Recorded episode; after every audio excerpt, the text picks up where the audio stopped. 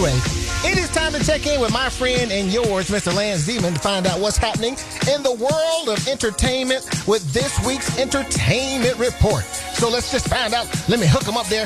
What you got for us, Lance? What's happening? Dookie. The British streaming service BritBox is launching in South Africa next month. The service will offer the best of BBC and ITV content straight to viewers without having to work through traditional channels. South Africa is only the fifth territory globally where it is available, and BritBox will compete for subscribers with the likes of Netflix and Showmax, while other international services like Disney Plus and HBO Max are yet to launch locally. You can log on to BritBox.co.za to find out more. And Viola Davis is set to release a memoir in April next year.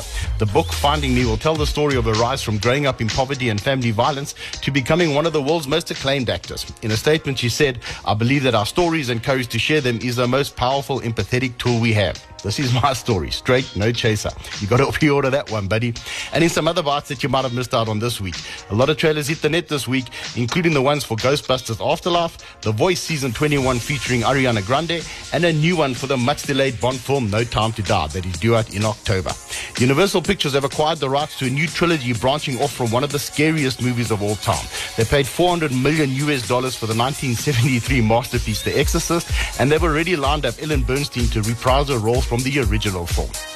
Whitney Houston will be resurrected in digital form for an evening with Whitney, the Whitney Houston hologram concert in Las Vegas later this year. I'm not sure what to make of that one, buddy. Another chance to see an icon, or should we just let her rest in peace? And if you've ever wanted to breathe the same air as Kanye West, here's your chance, buddy. A fan is selling a bag of airs from the listening party for Kanye's upcoming album Donda. Currently, the highest bid is sitting at just over 30,000 Rand. The movie theaters have reopened. And if you're up for the trip, you got to go check out Here Today.